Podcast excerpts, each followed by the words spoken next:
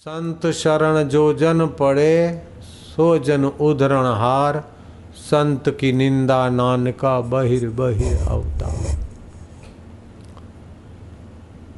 नानक जी की निंदा ऐसी चली ऐसी चली कि नानक देव को निंदकों ने और बाबर ने, अभागे ने जेल तक भेज दिया। उस समय निंदा करने वालों का पल्ला भारी रहा। लेकिन नानक, अभी भी लोगों के हृदय में है और निंदक कौन से नरकों में क्या भुगत रहे हैं, मुझे पता नहीं। कबीर जी की निंदा करने वालों ने कबीर जी के लिए उस समय जो भी किया, कामयाब भी गए। लेकिन अभी कबीर लोगों के हृदय में है निंदक। कीड़े बने होंगे, मच्छर मकोड़े बने होंगे, बैक्टीरिया बने होंगे, मुझे पता नहीं। भगवान बुद्ध थे और बुद्ध के निकटवर्तियों ने कुछ ऐसा माहौल जमाया कि ऐसी निंदा ऐसी निंदा ऐसी निंदा चली कि वैसा खुलेआम कहने लगी कि बुद्ध तो अब मेरा ग्राहक है। तुम्हारे भले गुरु जी हैं, भगवान है, लेकिन वो मेरे सब कुछ हैं, पति हैं, मेरे फ्रेंड हैं, मुझे अच्छे पैसे देते। मैंने यहाँ से अपना कमरा क्यों बंद कर दिया? अपना मकान क्यों ताला लगाया? कि मैं जैतवन में रहती हूँ, बुद्ध के पास रहती हूँ। वो वैश्या खुलेआम बदनामी करने लगी। लोगों ने खरीद ली थी वैश्या को।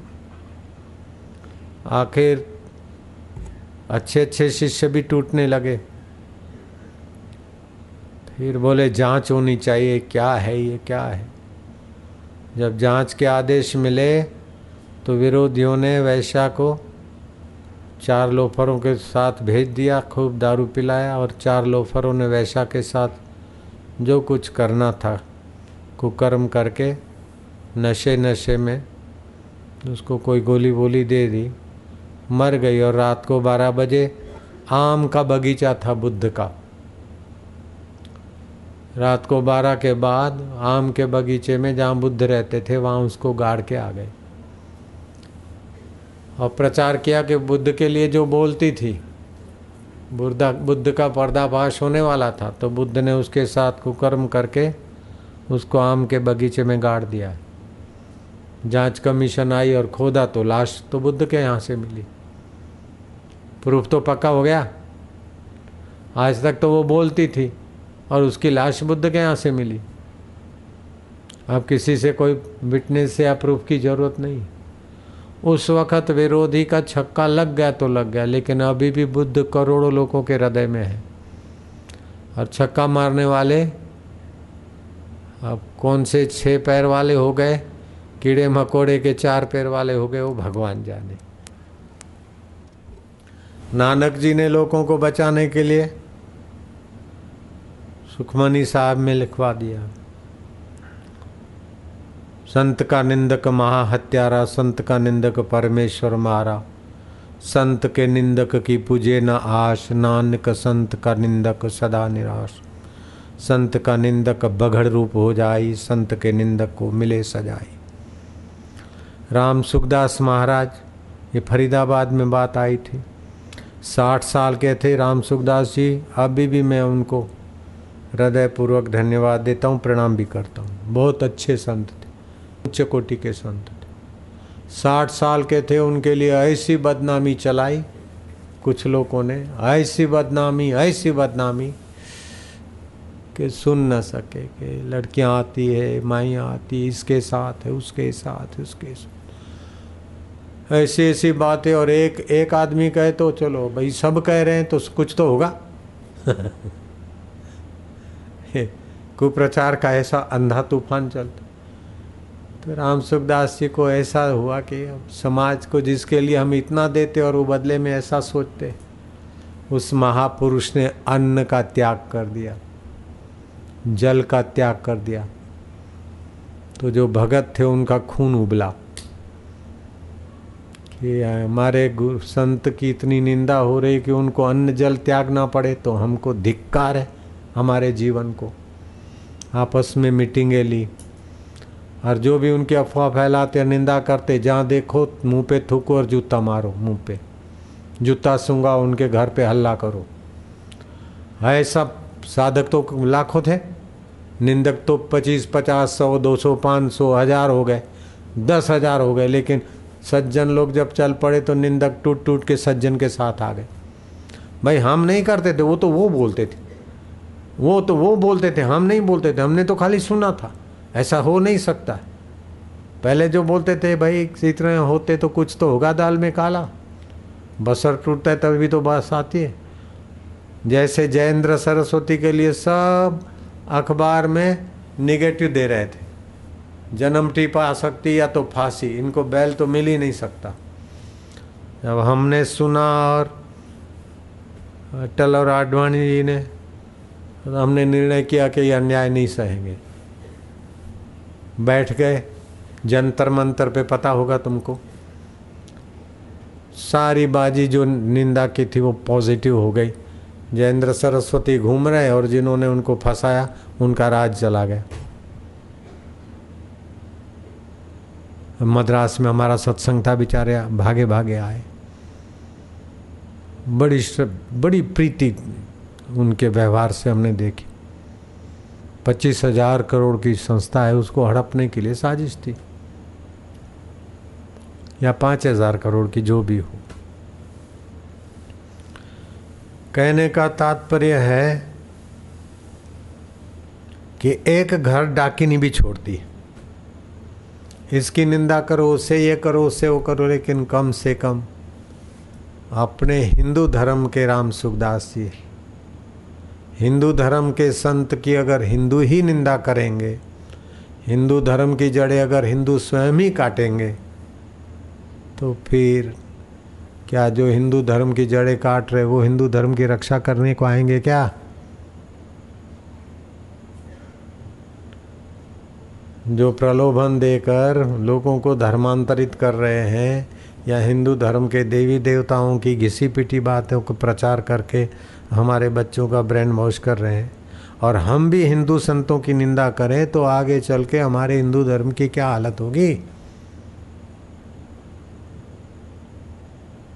तो मुझे तो लगता है कि राम सुखदास जी की जिन्होंने निंदा की, उनको तो हज़ार नालत है।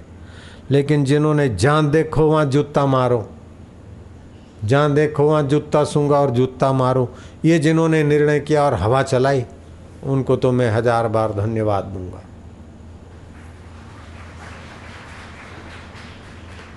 चालीस साल और दो, बयालीस साल हो गए। किसी ने राम सुखदास की फिर निंदा नहीं की। अंडरग्राउंड हो गए सारे। सारे के सारे अंडरग्राउंड हो गए। मोहम्मद साहब के लिए भी निंदा चली। तो मोहम्मद साहब शांति से समझाने में मानते थे, मोहम्मद पैगंबर साहब।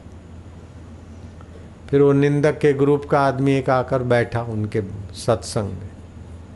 तो एक टोकरी में पक्षियों के पंख पड़े थे। एक आदमी को दिया, जाओ ये घर घर में पंख छोड़ के आओ दो दो चार वो निंदक ग्रुप का था कि कुछ ऐसी बात बोले ताकि हम और जाके इनका बदनामी कर। तो पंख दो दो घर में छोड़ के आया। बोले, मोहम्मद साहब, ये आपका काम करके आया। बोले अच्छा बांट के आए, फेंक के आए सबके घरों में। बोले हाँ। बोले, अब ये इकट्ठे करके आओ। बोले, जहाँ पना ये इकट्ठे कैसे होंगे तो हवाओं में उड़ गए, कहीं दूर दूर तक पहुँच गए। बोले, हे बेजवाबदार ना चीज़ लोगों तुम जो बोलते हो, वो बात इधर की उधर उधर की उधर, दूर दूर तक फैल जाती है और अपने मज़हब का, अपने धर्म का हानि होती है। तुम तो बेजवाबदारी से बोल लेते हो, लेकिन समाज का कितना नुकसान होता है। तुमको तो किसी ने थोड़ा डांट और बदला लेने के लिए तुमने कुछ आरोप रख दिया, लेकिन अपने धर्म की तो जड़ काट रहे हो। तो अगर पिता पुत्र को समझाता है तो पिता नहीं, वो पुत्र का भगवान है। भाई भाई को समझाता है तो वो भाई नहीं है, देवता है। अगर पड़ोसी पड़ोसी को समझाता है तो पड़ोसी नहीं है, वो देवता है। जो अधर्म करे, उसको कोई बचाता है, रोकता है तो हिंदू धर्म की सेवा करता है। वो पिता की जगह पे होते भी देवता है, भाई की जगह पे होते भी देवता है, ऋषि। मैं मेरे गुरुदेव के दर्शन के लिए नैनीताल में इंतज़ार कर रहा था। गुरुजी आज आएँगे कल आएँगे। मुझे बड़ी खुशी होती है, बड़ी तसली बड़ा आत्मसंतोष है इस बात का कि मैंने अपने गुरु जी की निंदा नहीं सुनी। कि तो क्या करूँगा तो क्या मुझे थोड़े नरक में जाना है? निंदा करने से बुद्धि नाश हो जाती है, पुण्य नाश हो जाता है। निंदक जिस घर में रहता है उस घर में आपदाएँ आने लगती। गुरु निंदक जिस घर में रहता है उस घर की यश लक्ष्मी चले जाती और आपदाएँ आने लगती। और गुरु भक्त जिस घर में आता है तो संपदा आने लगती। कपूर को पूछो, कैसा? आ गई संपदा? जिन, जिन्होंने गुरु दीक्षा ली और गुरु भक्ति मिली और घर में सुख संपदा बड़ी हाथ ऊपर करो। पहाड़ी भी हाथ ऊपर कर। या हाथ गिनो, कितने हाथ हैं? उधर देखो कितने हाथ हैं। फ़ायदे होते हैं।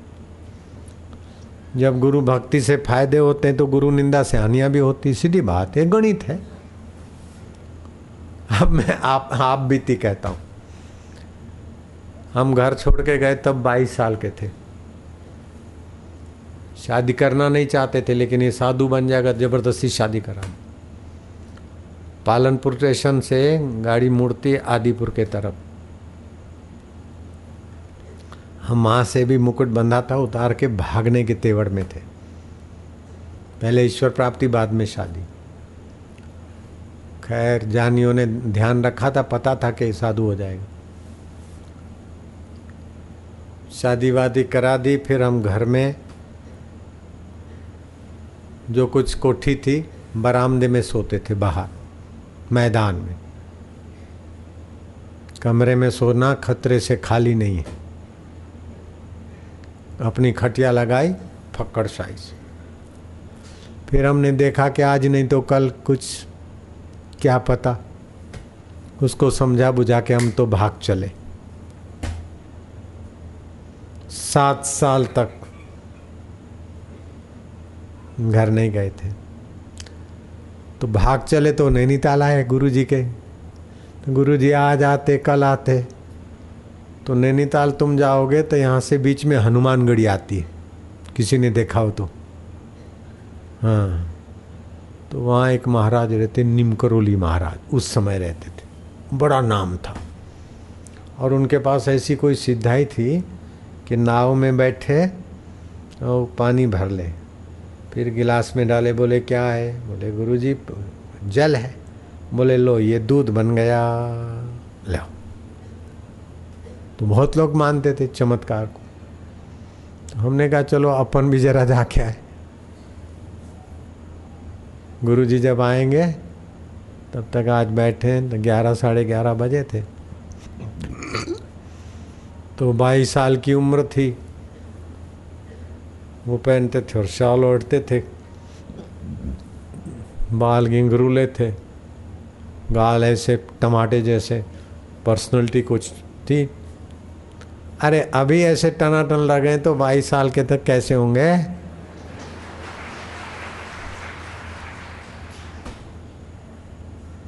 है? समझता है बात को? आओ आओ ब्रह्मचारी आओ ब्रह्मचारी, आओ। वो महाराज के मेरे को बिठाया साथ में। ए भंडारी ए भंडारी, पूरी बनाओ, हलवा बनाओ, संत आए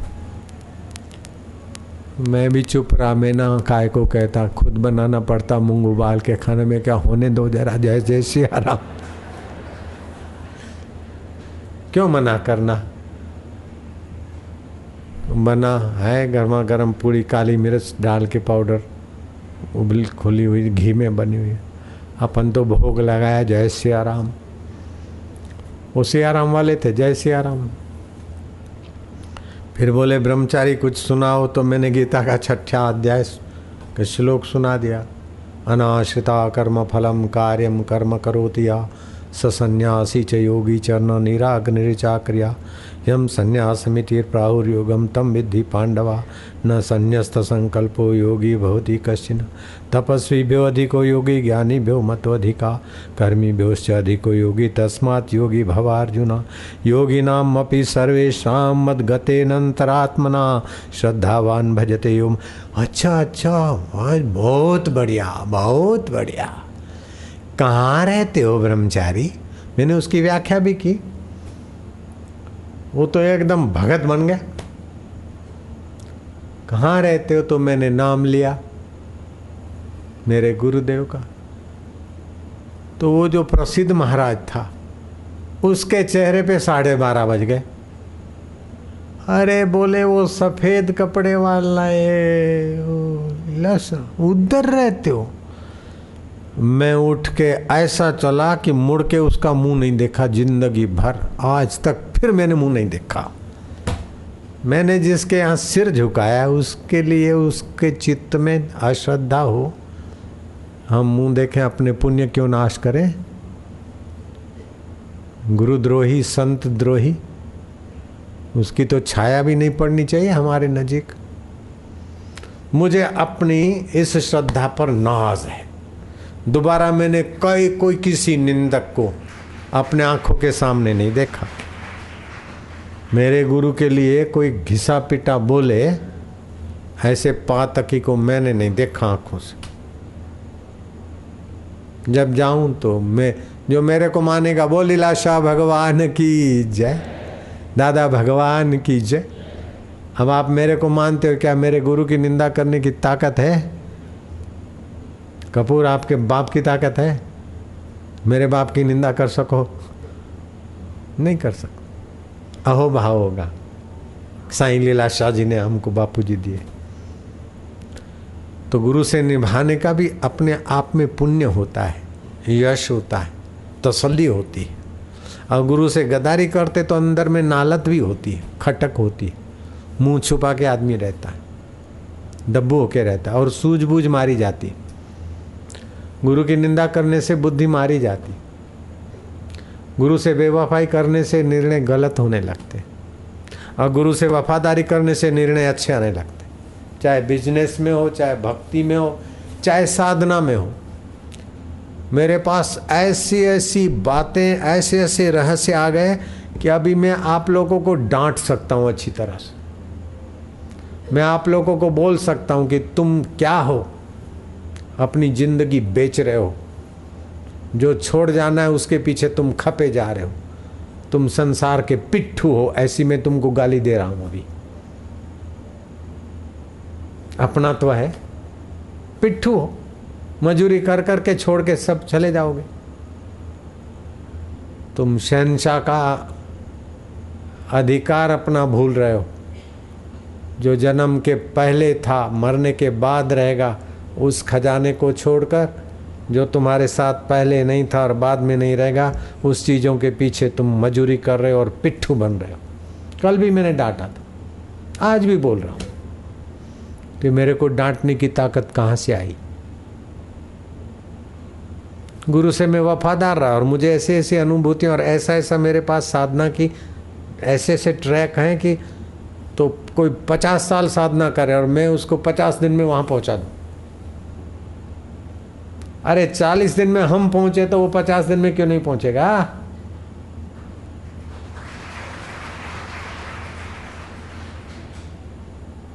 लेकिन उद्देश्य होना चाहिए ईश्वर प्राप्ति का।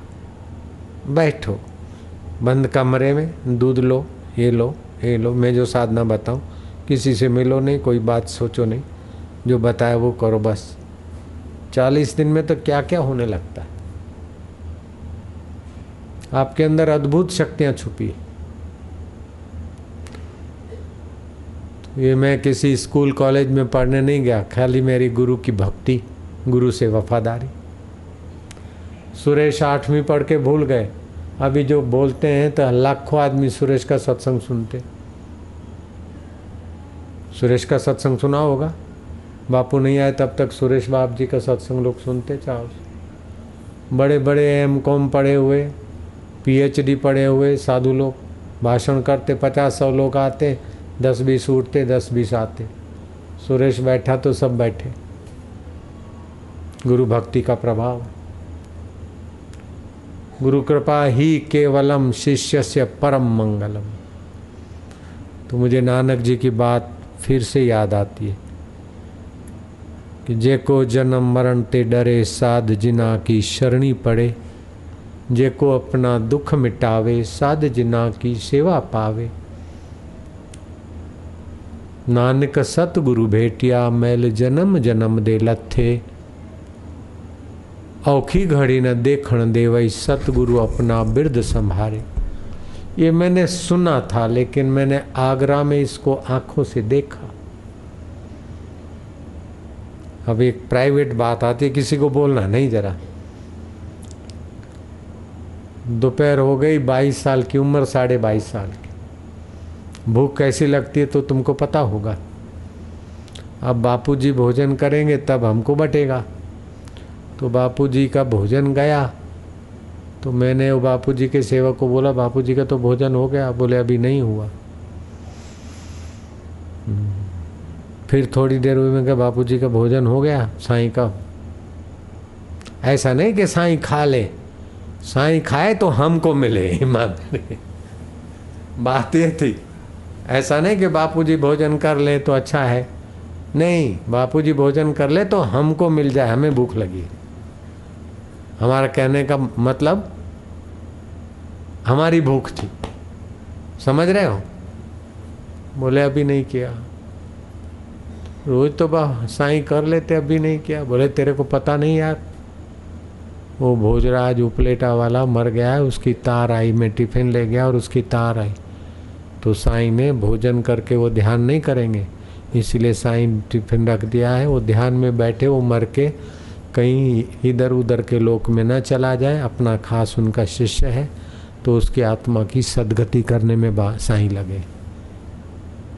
मैं सोचा कि हयात होते तभी तो संभालते हैं। लेकिन मरने के बाद मेरे शिष्य की दुर्गति ना हो, ये गुरु के सिवाय कौन कर सकता? है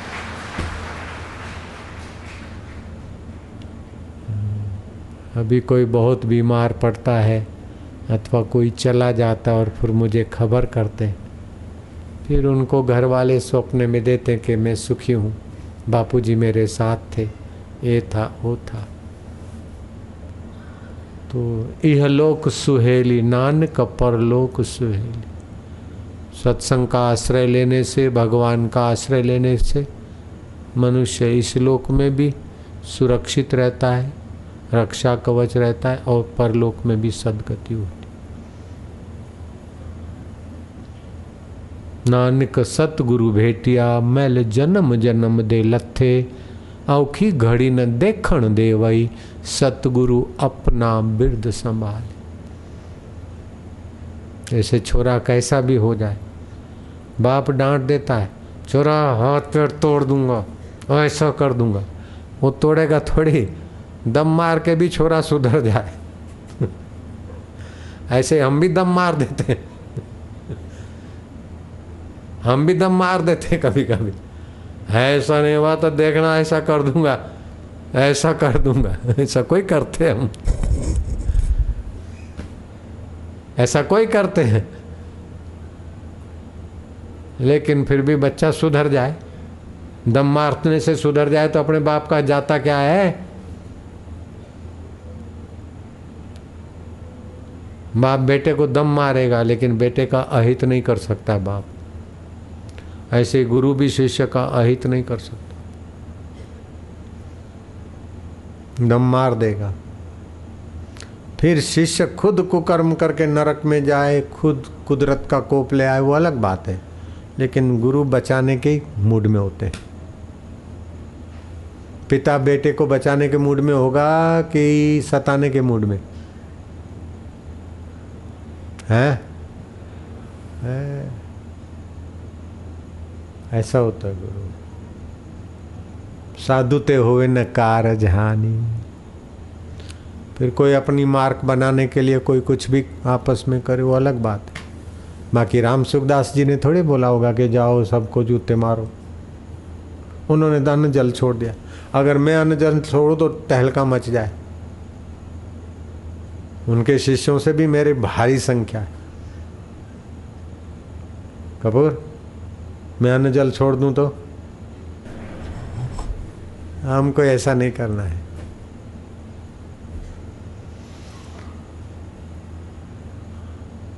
तो अपने जीवन में दो बातें पक्की कर लो। एक है नित्य। नित्य रहने वाली चीज़, वो है परमात्मा।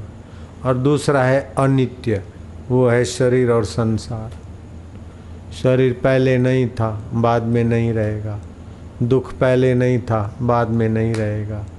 सुख पहले नहीं था, बाद में नहीं रहेगा। लेकिन उसको जानने वाला परमात्मा पहले था, अभी है, बाद में रहेगा। आदि सत्य, जुगाति सत्य, है भी सत्य, नानक हो से भी सत्य। जगत का ठीक ज्ञान आ जाए तो परमात्मा मिल जाए। परमात्मा का ठीक ज्ञान आ जाए तो जगत का पोल खुल जाए। परमात्मा नित्य है, हमारे साथ है, संगी है, साथी है, और कभी हमको छोड़ नहीं सकते। हम उनको नहीं जानते, फिर भी हमारे साथ भगवत सत्ता है। और संसार अनित्य है, हर समय बदलता है। ये गजरात जब आया था, उस समय जो था, अभी ऐसा नहीं है, बदल रहा है। ऐसे आप आए थे उस समय, अभी ऐसे नहीं है, बदल रहे तो शरीर और संसार बदल रहा है और परमात्मा अबदल है। वो परमात्मा मेरे हैं, अपने हैं, उनको मैं कैसे पाऊँ, कैसे जानूं? गुरु की कुंजी में। कितना भी धन कमा लिया, साथ नहीं चलेगा, लेकिन सत्संग का पुण्य साथ नहीं छोड़ेगा। कितना भी पाप किया है, कैसी भी गलती किया है, लेकिन गुरु का शिष्य गुरु से निभा लिया, अंत समय कुछ भी। हो अपने शिष्य का तो।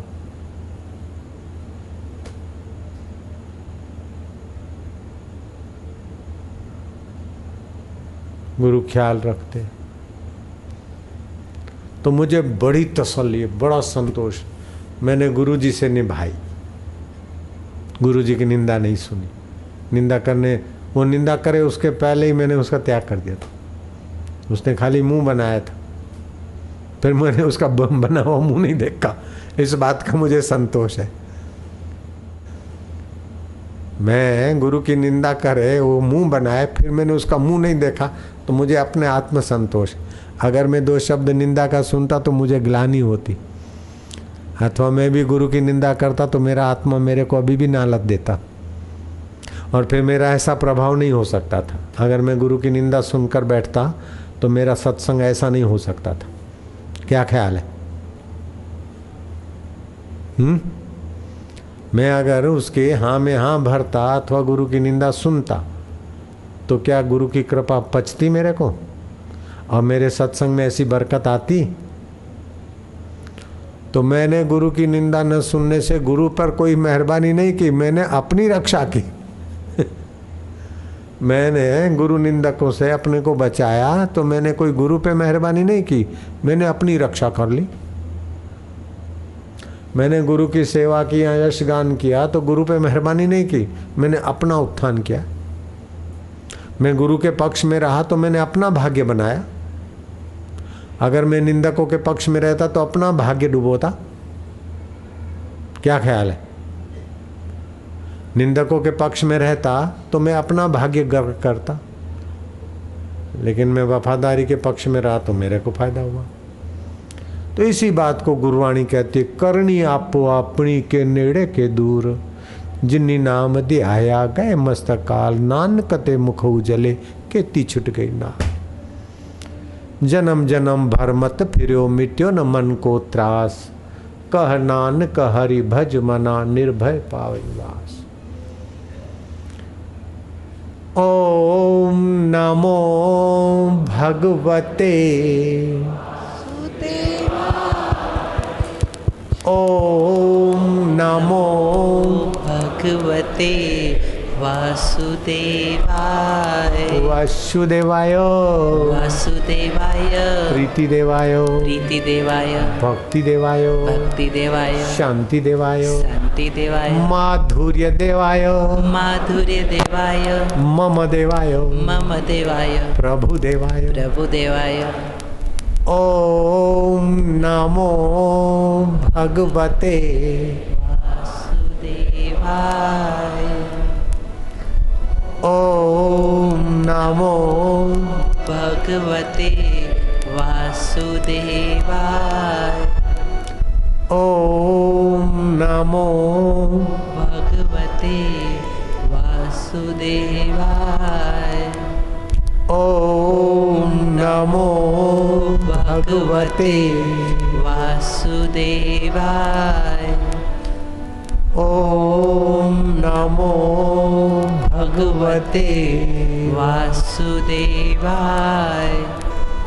ॐ नमो भगवते वासुदेवाय। ॐ नमो भगवते वासुदेवाय। ॐ भगवते वासुदेवाय। ॐ नमो भगवते वासुदेवाय वासुदेवाय। वासुदेवाय। प्रीतिदेवाय। प्रीतिदेवाय। भक्तिदेवाय। भक्तिदेवाय। शान्तिदेवाय शान्तिदेवाय माधुर्यदेवाय। माधुर्यदेवाय। मम देवाय मम देवाय प्रभुदेवाय। प्रभुदेवाय। ॐ नमो भगवते। वासुदेवाय। नारायण नारायण नारायण नारायण नारायण नारायण नारायण, हरि ओम, नारायण, हरि ओम ओम ओम ओम। इरादा पक्का बना लो कि संसार अनित्य है, छूटने वाला है भगवान नित्य है और अछूट है। भगवान के सिवाय कहीं भी मन लगा तो अंत में रोना ही पड़ेगा। ये पक्का कर पाने योग्य भगवान सुख है, भगवान ज्ञान है, भगवत जनों की सेवा मनुष्य जीवन मिलाए तो कुछ पुण्याई तो करने बनना गलतियाँ तो होती रहती पाप तो होते रहते कुछ तो कमाई कर ले। कोई बेचारे भंडारे की सेवा करके थोड़ी कमाई कर लेते, कोई कुछ करके कमाई कर लेते। न जाने कौन से पुण्य से गाड़ा चल रहा है।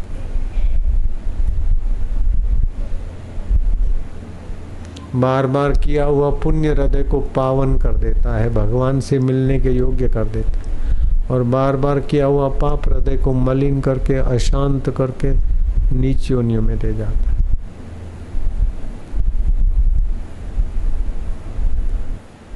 जैसे स्कूल में रोज रोज पढ़ने से व्यक्ति ग्रेजुएट हो जाता है। और रोज रोज लोफरों के साथ भाग गया छोरा, स्कूल नहीं गया तो लोफर हो जाता है। ऐसे ही मन है। संसार में भाग गया तो जन्म मरण में नीच योनियों में जाएगा। सत्संग में आते रहा, आता रहा तो परमात्मा तक पहुँच जाएगा। इसीलिए सत्संग तो प्रयत्न पूर्वक करना चाहिए। सत्पुरुषों का संग, सत्पुरुषों के देवी कार्य में, सेवा भाव में ये अपनी कमाई। हिंदू धर्म की रक्षा और हिंदू धर्म के संतों की यशगान अगर हिंदू नहीं करेगा तो क्या हिंदू धर्म की जड़ें काटने वाले करेंगे क्या? हिंदू ही हिंदू धर्म की जड़ें काटे तो क्या होगा फिर? मैं तो राम सुखदास जी के भक्तों को बार बार धन्यवाद देता हूँ। इनकलाब जिंदाबाद। जहाँ देखो तुमको जूता सूँगा, जूता मारो। सारे अंडरग्राउंड हो गए। जो 25 में से 50 हुए 50 में से 100 200 फिर तो पूरा बीकानेर, राजस्थान पूरा। इसी बात की चर्चा। फिर जब भी उल्टा वार हुआ तो अरे बोले वो लोग थे, कोई आरामी थे, हमने तो सुना था भाई। हम क्यों करें निंदा? हमने तो देखा नहीं। सुनी सुनाई बात है। हमने तो देखा नहीं। हम क्यों निंदा करेंगे? ये तो सुनी सुनाई बात है। तो इसने सुनी, उसने सुनी। राम सुखदास महाराज अपने आश्रम में भी आए थे और हम हरिद्वार जाते तो उनसे ज़रूर मिलते थे। राम सुखदास जी महाराज। बोले, राम सुखदास जी महाराज बड़े आखिरी जीवन में तो बड़े प्रेमी मस्ती से जीते। बोले, सारी रात गाँव में कुत्ते भौंकते। पूछो भाई, क्यों भोंकते? कहाँ से शुरू हो बोले, वो भौंका तो हम भौंका। उससे पूछो तो बोले, वो भौंका। एक कुत्ता भौंक देता, फिर एक को देख के सारे कुत्ते सारी रात भौंकते रहते। एक ने चालू कर दिया। वो वो वो, वो रिचार्ज हो गए। सारी रात भौंकते रहते। ऐसे ऐसी ऐसी बातें सारी रात गाँव में कुत्ते भौंकते रहते। कोई शुरू कर देगा बस। चल पड़े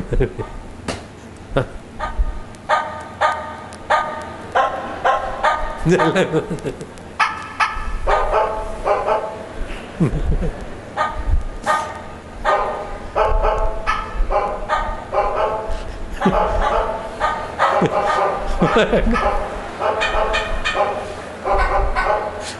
ha ha.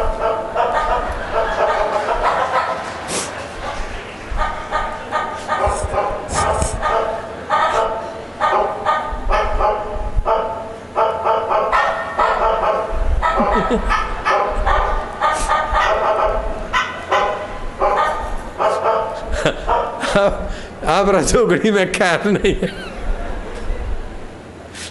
रजोगढ़ी में खैर नहीं है। चल पड़े।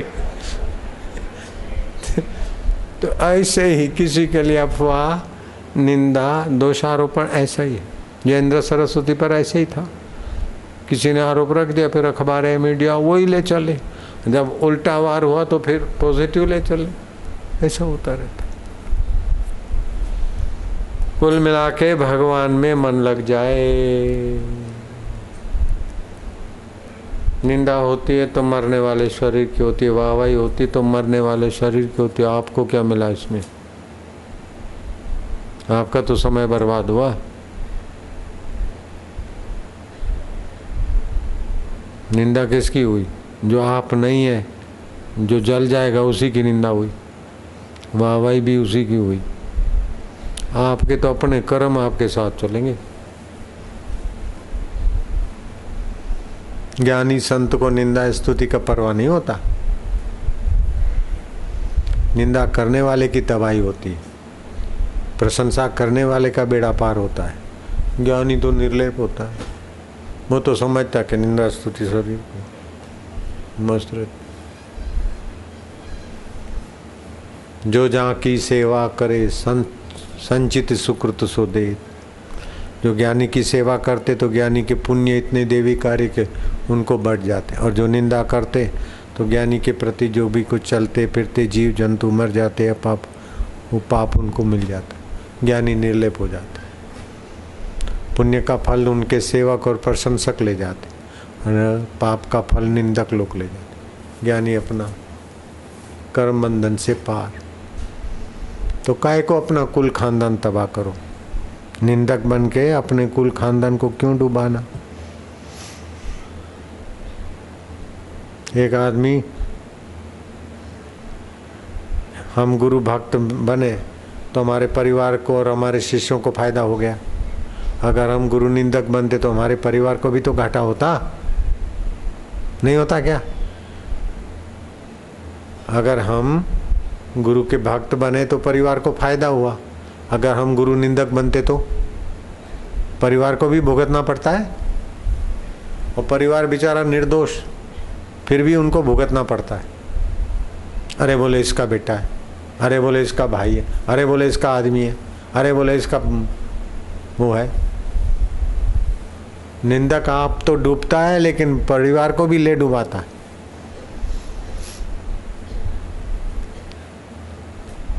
कबीर जी ने ऐसे लोगों को बचाने के लिए बोला कबीरा निंदक ना मिलो कबीरा। पापी मिलो हज़ार। पापी मिलो हज़ार। एक निंदक के माथे पर।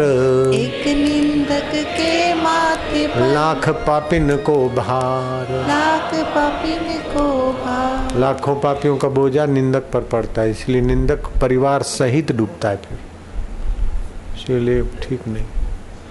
तो भगवान को प्रार्थना करे कि भगवान तू सतबुद्धि दे, सत्संगति दे सत सुमरण दे। नारायण नारायण हरि, ओम गोविंद अच्युत हे भगवान। अंत वेला सत्य अंतिम श्वास तेरे सुमरण में जाए। क्या पता कौन से? हे गुरुदेव, उजाले अपनी राहों के हमारे साथ रहने दो, न जाने जीवन की किस गली में शाम हो जाए। ज्ञान का उजाला हमारे साथ रहे, न जाने जीवन की कौन सी गली में शाम हो जाए। ऑस्ट्रेलिया जाते जाते चले जाए, बाथरूम जाते जाते चले जाए बस में जाते जाते चले जाए, कब, कहाँ से चले जाए? आपके ज्ञान का उजाला हमारे साथ रहे, आपके पुण्य का उजाला हमारे साथ रहे। हे गुरुदेव, आपके आशीर्वाद का उजाला हमारे साथ रहे। ये पक्का कर लो। उजाले अपनी राहों के, हमारे साथ रहने दो। हमारे साथ रहने दो। न जाने जीवन की किस गली में न जाने जीवन की किस गली में शाम हो जाए। शाम हो जाए। अब ये जीव ऊपर लगा देना तालू में तो याद रह जाएगा। उजाले अपनी राहों के उजाले अपनी राहों के बोलोगे नहीं तालू में जीव लगा के पक्का करो। उजाले अपनी राहों के उजाले अपनी राहों के हमारे साथ रहने दो। हमारे साथ रहने दो। न जाने जीवन की किस गली में। न जाने जीवन की किस गली में। शाम हो जाए। शाम हो जाए। पक्का हो जाएगा। उजाले बोलो। उजाले अपनी राहों के। उजाले अपनी राहों के। हमारे साथ रहने दो। हमारे साथ रहने दो। न जाने जीवन की किस गली में। न जाने जीवन की किस गली में। शाम हो जाए। आप सब लोग बोलो तो।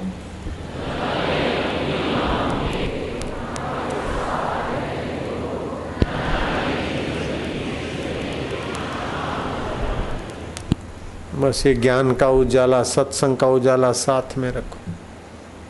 वही साथ में आएगा। बाकी सब चीज़ें यहाँ पड़ी रह जाएगी। सत्संग का उजाला साथ में रहे, गुरु कृपा का उजाला साथ में रहे। नारायण नारायण नारायण नारायण। मानसिक कल्पनाएँ, स्वप्न है, शरीर की कल्पनाएँ, स्वप्न है, उसको जानने वाला परमात्मा चैतन्य अपना है। नित्य है सुख रूप है ज्ञान रूप है मेरे अपने। नारायण नारायण नारायण नारायण नारायण, हरि ओम ओम ओम ओम।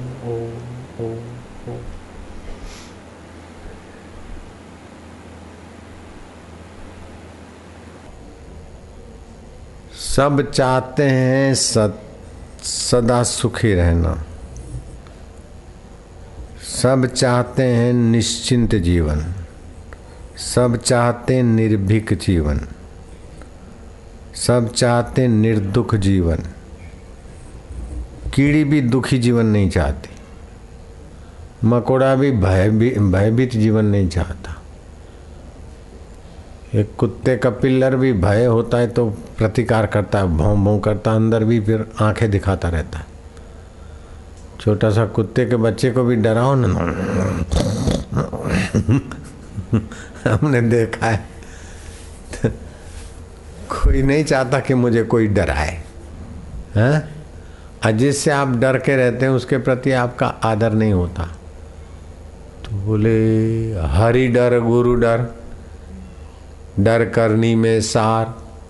रज्जब जो डरिया, सो उधरिया, गाफिल खाया मार। तो जिससे हम भय खाते उसके प्रति हमारा आदर नहीं होता। कोई हमें डराए, हमें पसंद नहीं होता। ये बात भी सच्ची है। और फिर ये बात कैसे आई कि हरि डर, भगवान से डरो। अरे बोले, खुदा से डरो। भगवान से डरो। गुरु से डरो। काम करने में जरा डरो।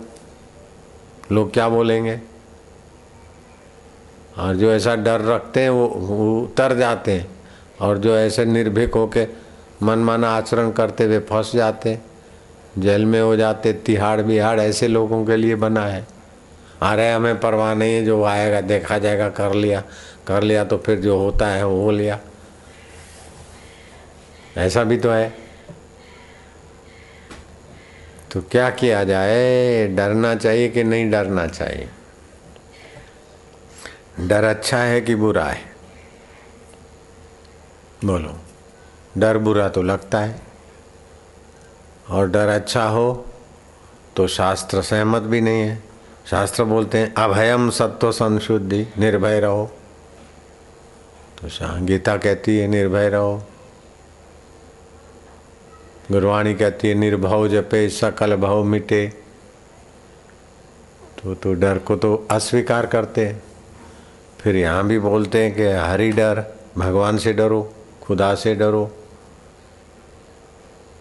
समाज क्या कहेगा, जरा नीति में नियम से चलो, डरो। और नहीं चाहते हुए भी ड्राइविंग करते हुए भी डरते हैं। ड्राइवर तो ड्राइविंग करता, पास वाला भी मन से। एक्सीटर देता रहता है, ब्रेक देता रहता है, मुँह का एक्शन से गाड़ी रोकता रहता है। ड्राइवर के पास जो बैठा रहता है, वो भी खूब अंदर लबू जबू जबू लबू कुछ ना कुछ उसके हृदय पर होता रहता है।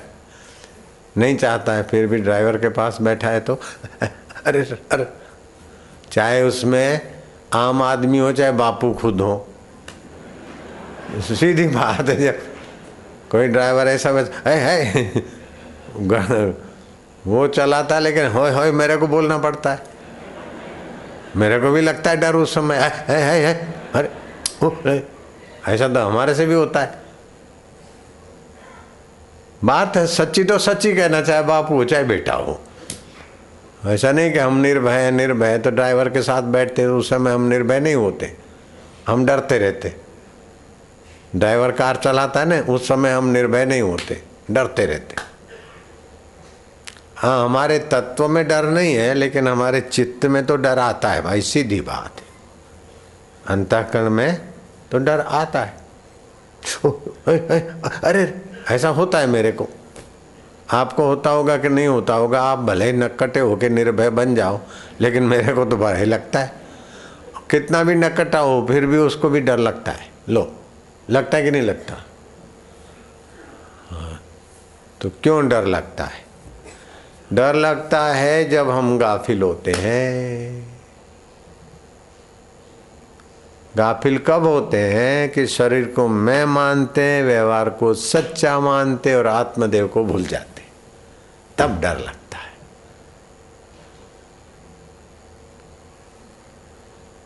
अभयम सत्व संशुद्धि आय ज्ञान योग व्यवस्थिता दानम दमश्च यज्ञ स्वाध्याय तप आर्जवम। गीता का सोलवा अध्याय, पहला श्लोक। निर्भय रहो। कैसे निर्भय रहे कि सत्व संशुद्धि सात्विक हो जाओ। ज्ञान योग व्यवस्थित है। अपने आत्मज्ञान में रहो। जहाँ मौत की दाल नहीं गलती महाप्रलय हो जाए, तब भी तुम्हारा कुछ नहीं बिगड़ता।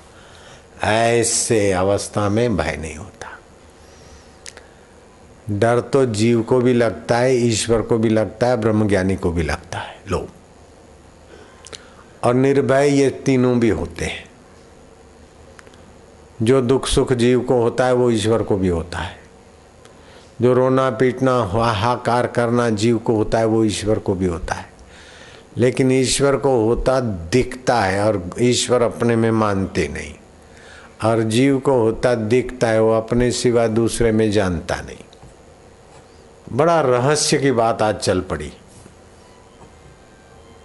हाय सीते सीते सीते, भाई लक्ष्मण, मैं क्या मुँह दिखाऊँगा समाज को?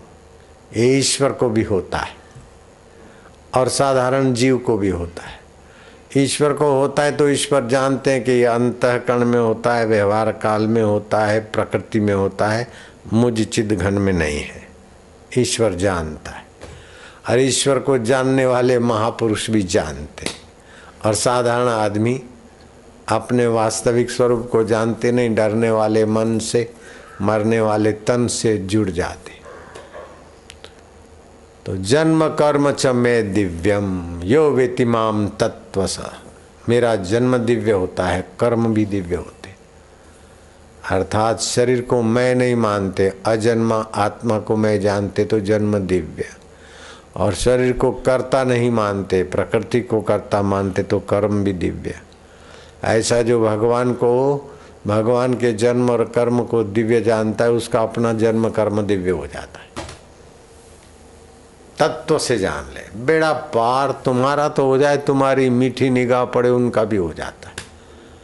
और तुम्हारे लिए कोई बुरा सोचे तो तुमको उसका बुराई नहीं करनी पड़ती। प्रकृति उसको घोट घोट के दे घुमा घुमा के दे। छह करोड़ जप हो गया तब भी, अथवा तत्व ज्ञान में स्थिति हो गई तब भी, भी। शत्रु विनाशिनी शक्ति प्रकृति की काम करने लगती। फिर आपको शत्रु से डरना नहीं पड़ता। कोई आपसे शत्रुता करे तो उसकी बुद्धि मारी जाती है। उसके प्लानिंग फेल हो जाते और वो तपते रहते, दुखी होते रहते, आपस में भिड़ते रहते। सोचते कि अब ये दाव डालेंगे, ऐसा करेंगे ऐसा करेंगे, लेकिन वही उन्हीं के दाव उन्हीं को ले डूबते। तभी गुरुवाणी ने कहा, संत का निंदक महा हत्यारा संत का निंदक परमेश्वर मारा, ईश्वर की मार पड़ती उस पर। संत के निंदक की पूजे न आश। नानक संत का निंदक सदा निराश। अर्थात जिसके कर्तृत्व का अंत हो गया है, भोक्तृत्व का अंत हो गया है, देह में सतबुद्धि का अंत हो गया और आत्मा में सतबुद्धि का जागृति हो गई है, ऐसे संतत्व को पाया वो निर्भय हो जाता है। तो निर्भय होना चाहिए, निर्भय होने के लिए ही मनुष्य जन्म मिला है। फिर भी वही लोग निर्भय हो जाते हैं कि जो भगवान से डरते कि ऐसा हम करेंगे तो हमारा अंतरात्मा ईश्वर नाराज़ तो नहीं होगा। गुरुजी नाराज़ तो नहीं होंगे, शास्त्र विरुद्ध कर्म तो नहीं हो रहे। तो ऐसा आदमी संयत रहेगा। संयत आदमी ही निर्भीकता को पहुंचेगा। नक्कट आदमी निर्भीक नहीं हो सकता। और संयत आदमी डरता हुआ दिखेगा, लेकिन उसको साक्षात्कार हो जाएगा कि डर मुझमें नहीं है। अंतकरण में है, व्यवहार काल में, शरीर में है, और वो बाधित हो जाता है। बड़े बड़े ज्ञानवान को भी कोई डंडा दिखा तो यूँ तो कर लेंगे, लेकिन अंदर में जानेंगे कि यूँ किसने किया।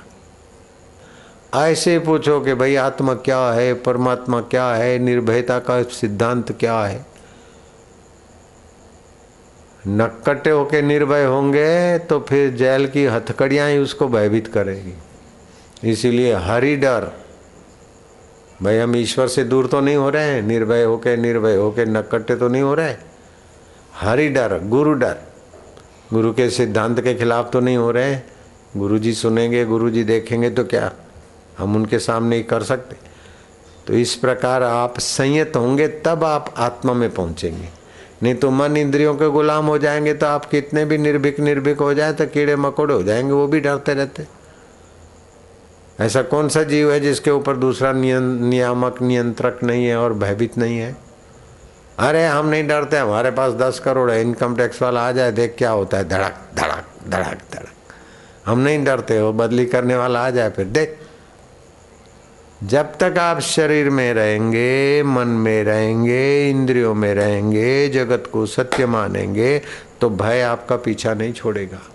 इसीलिए भय से पार होना हो तो हरि डर, गुरु डर डर करनी में सार, रज्जब जो डरिया सो उधरिया, गाफिल खाया मार। अगर हम गुरु जी की मर्यादा में और डर में नहीं रहते तो अभी निर्भीक नहीं हो सकते थे। सीधी बात है। आद्य शंकराचार्य ने कहा, गलते देह अध्यासम देह का अभिमान गलाने के लिए शास्त्र, भगवान, गुरु आदि के अनुरूप होने के लिए संयत होना चाहिए। तो संयत होंगे तो निर, फिर देह का अभिमान, देह में मैं पने की जो बुद्धि है वो थोड़ी ईश्वर के नजीक चली जाएगी। संयत हो जाओगे तो इंद्रियों पर, मन पर, बुद्धि पर नियंत्रण होने से बुद्धि में निखार आएगा, मन में निखार आएगा। तो अपने ईश्वरत्व को आप सत्य मानेंगे और ये डरने वाले इंस्ट्रूमेंट को आप प्रकृति का मानेंगे। मरने वाले शरीर को आप मैं मानने की गलती से पार आ जाएँगे। दुखी सुखी होने वाले मन को आप, मैं मानने की गलती से पार आ जाएँगे। राग द्वेष से बुद्ध, भरी बुद्धि को मैं मानने से आप मुक्त हो जाएँगे। और आप अपने वास्तविक मैं में आ जाएँगे। और आपका वास्तविक मैं तो महाप्रलय हो जाए तब भी उसको कोई नहीं डरा सकता।